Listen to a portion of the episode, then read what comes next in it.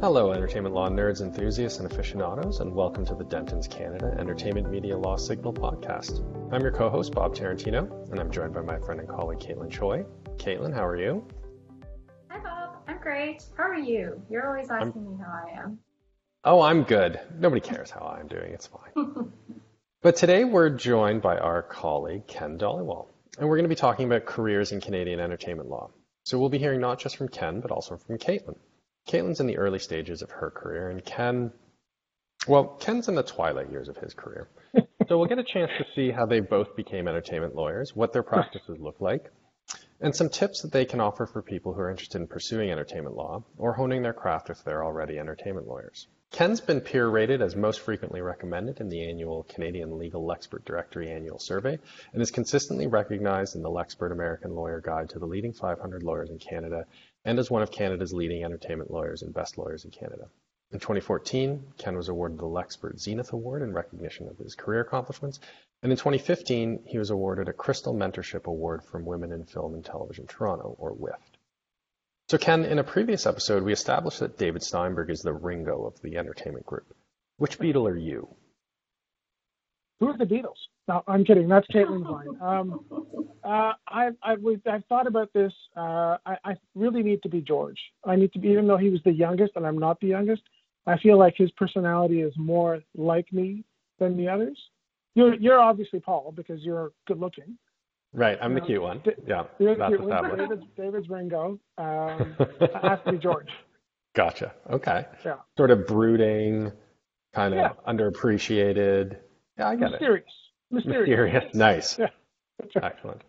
Can't so look at before... his face. You can't. This is a mysterious face. You can't see it on the podcast. so before we get too far into our discussion, our usual disclaimer. The contents of this podcast do not constitute legal advice, so please reach out to us or other counsel if you require guidance on your specific legal matters. So thanks for joining us today, Ken. What we're hoping to do is give people a sense of what it takes to become an entertainment lawyer, what it is to be an entertainment lawyer, and potentially give some guidance as to how people can either improve their chances at becoming an entertainment lawyer or just improve their day to day practice if they're already practicing. So, when did you know that you wanted to be an entertainment lawyer? So, um, I mean, for me, it was probably quite late in my sort of legal sort of uh, education. I did not go into law school uh, even knowing about entertainment law. Really, I didn't even know it existed as a practice. And it was I went in into const- you know doing constitutional law in my political science undergrad, and then you know probably six classes into constitutional law at law school. I realized I was never going to do constitutional law. And so it was, I think my career has been literally a process of elimination from the time I got into law school to the time I actually settled on this. And that was because, you know, I, I tried constitutional law in law school, didn't love it. I articled in a firm at Heenan Blaikie with essentially three areas. There was uh, litigation, labor and employment, and corporate law. And, you know, I, I, I gravitated towards corporate law because that's what I liked. And also because I wasn't really ever of the mindset of being a litigator. That's not my personality. And in terms of labor and employment, while I liked it, and while we still do sort of you know crossover work in that area, um, it wasn't really also my personality. It was very much an advocacy type thing where I, I liked contract and I liked sort of making deals and bringing people together. So I guess you know, so I fell into I sort of by process of elimination fell into this area, and an opportunity arose when I was at Heenan Blaikie in my I'd say my third year, where we were doing you know we back then we were doing corporate law. We did a lot of work in the entertainment space, but that was tax shelter, tax driven uh, transactions. In my third, around my fourth year, I got an opportunity to go in house and work at a client's production company. And I came, I did that for a year, and I came out and I realized this is really what I want to focus on. And I, I think that really helped me sort of decide. Not that I, I was kind of gravitating towards that anyway, because we were doing work in the area. I was doing work in the area, but that that sort of sealed the deal. And so, what was it about it that sealed the deal for you? Like, what made it an attractive area and something that you could see yourself spending the rest of your career doing? So I think ultimately it comes down to the clients are super interesting. I think that the clients that I dealt with in the other areas that I practiced in, they were interesting. You know, businesses were neat, and you know whether they were making widgets or whatever.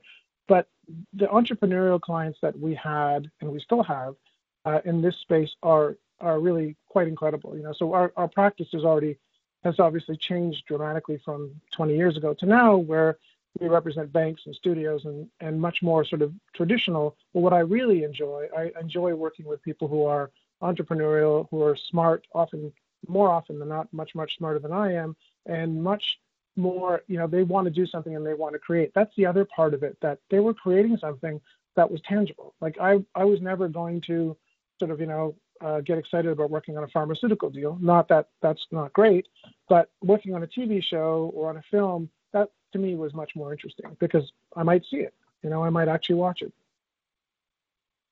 So, Caitlin, I'd love to get some thoughts from you on this because, as I understand it, your path to entertainment law was, was quite a bit different. So, it sounds like for Ken, entertainment law was something that he discovered once he started practicing law. Whereas for you, I understand that entertainment law was something that you had been thinking about much earlier on.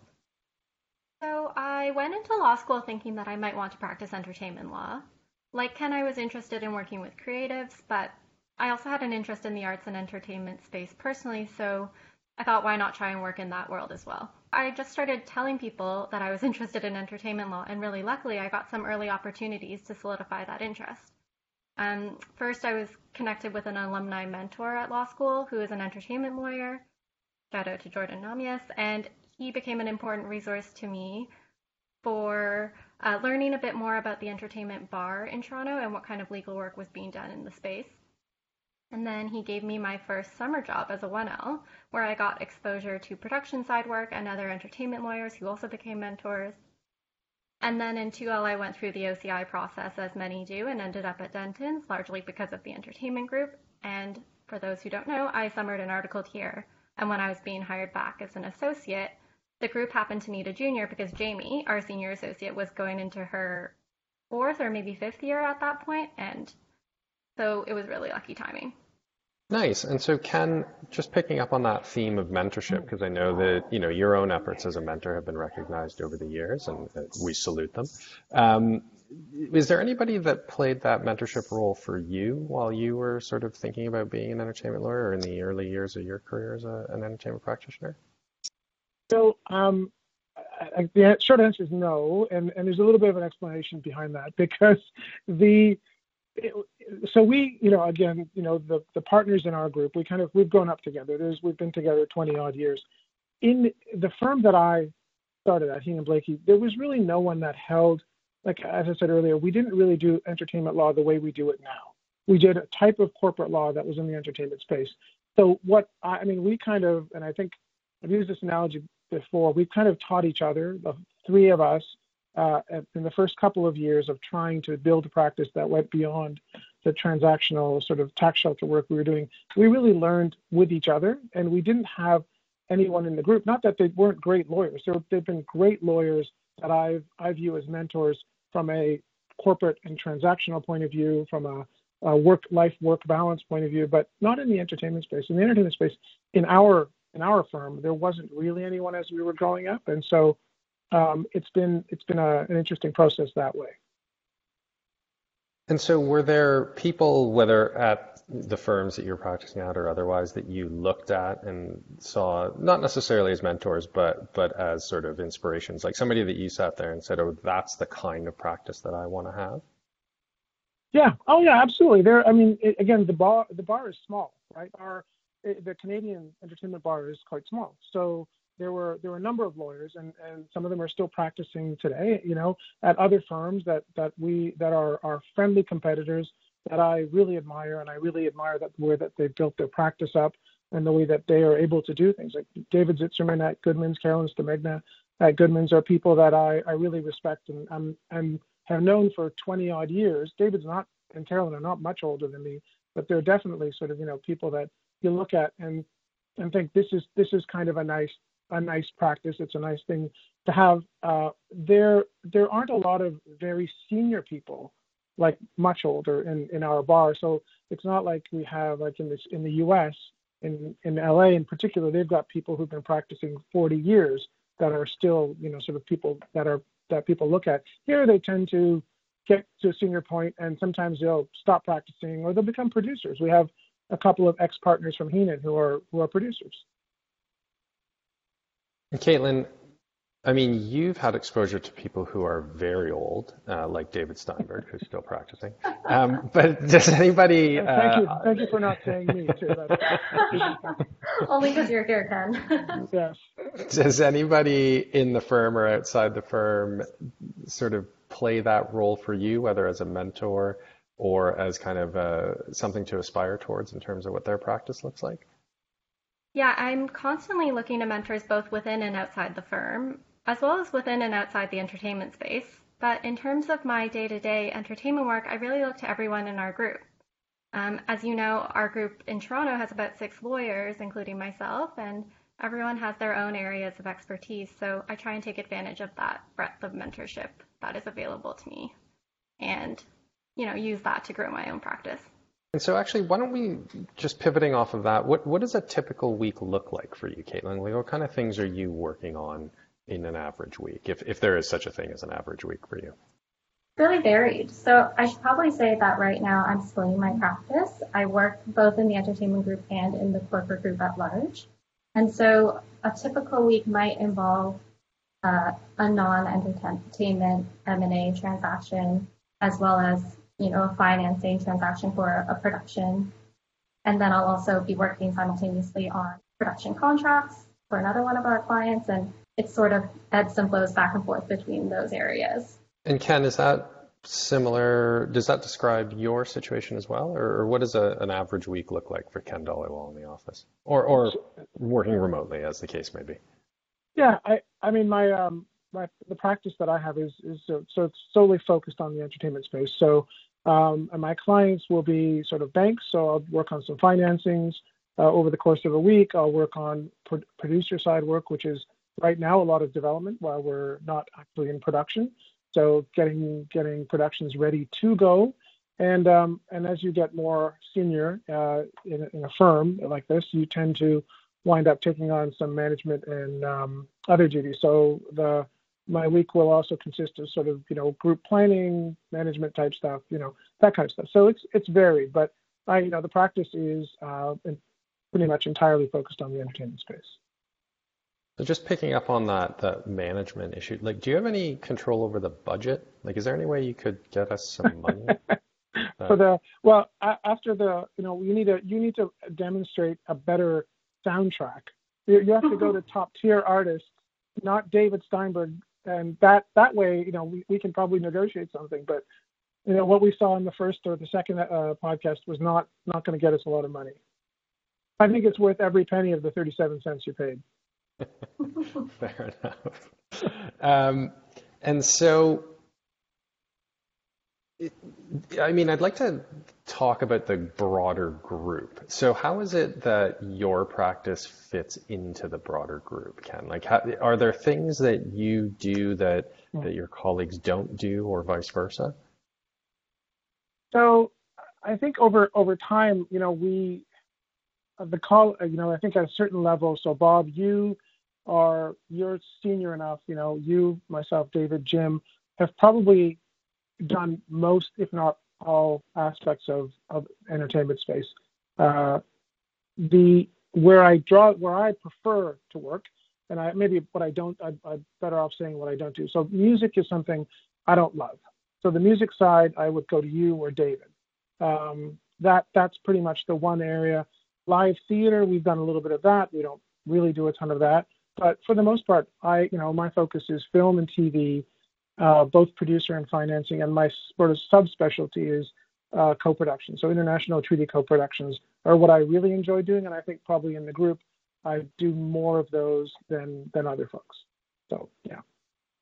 Interesting. And so, you know, it sounds like the way that your practice has developed, you've mentioned it was sort of in conjunction with, you know, Jim and David and, and then me later on. And so, Caitlin, for you coming into a group where the kind of specializations already exist, so you can kind of look at, you know, what Jamie does or what David does or what Ken does and, and identify what it is that they focus on. How do you handle that? Like, how do you navigate that? Do you sort of look at that and say, oh, okay, well, there's things that people aren't doing, so I want to focus on that? Or do you sort of gravitate towards people that are doing things that you want to be doing, like film and TV or music? Or, or how does that work out for you in terms of plotting what your career is looking like going forward? Yeah, so I, th- I think as a junior, you want to try and cast a wide net because you never know where. But so so I do try and get some experience in all aspects of the practices we offer in our group, just to figure out if I like it as well. You won't really know until you try it. That being said, I did want to split my practice, entertainment and corporate, so that I get some more mergers and acquisitions experience, some fund formation experience, some general corporate experience that might present an opportunity to use within the entertainment space, which we may not do a ton of work there now. Um, so I'm, you know, I thought maybe I could fill out that space if the opportunity arises in the future. Very cool. And so just to end, I'd love if both of you could provide maybe one or two or three tips or pieces of advice or guidance that you'd give to somebody who's either interested in, in practicing in entertainment law or is already practicing in the area and like to continue their career in that space. What, what would your top pieces of advice be? So we'll start with you, Ken. So I think that the if someone is looking to get into the space, I think people just don't don't be discouraged um, because it isn't easy. It's uh, as I mentioned earlier, it is a small bar. Um, this is not this is not an area of law where you've got thousands of lawyers practicing in Canada. So uh, don't be discouraged. Number one. Number two, be open to potentially uh, going to LA.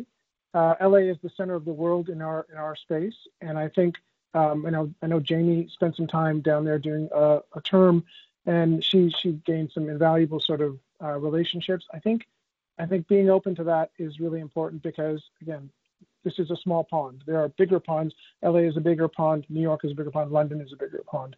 Um, but don't get don't get discouraged. If they can, I would suggest get in with a firm that practices this because it's very hard to start with your own just putting up a shingle and saying I want to do entertainment law. I don't, and you can do it, but it's very hard because clients again go to people that they know or firms that they know, and I think that's just something to be be aware of.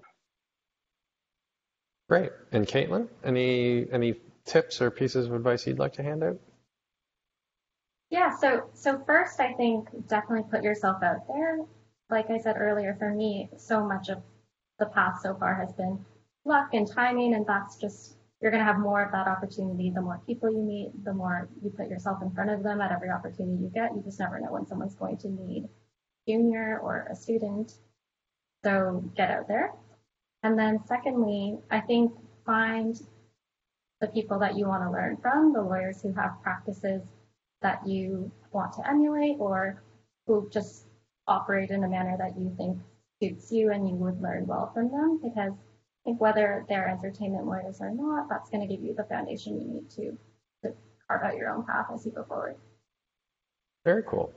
Well, thanks, Ken, for taking the time to speak with Caitlin and I today. We appreciate you uh, joining us and, and, giving some insight into how you became an entertainment lawyer and, and, what you're continuing to do as an entertainment lawyer. Questions, feel free to reach out to any of Caitlin, Ken, or myself. We're always happy to share advice on becoming an entertainment lawyer or practicing as an entertainment lawyer. And so we'd like to thank you again for joining us on the Dentons Canada Entertainment Media Law Signal podcast.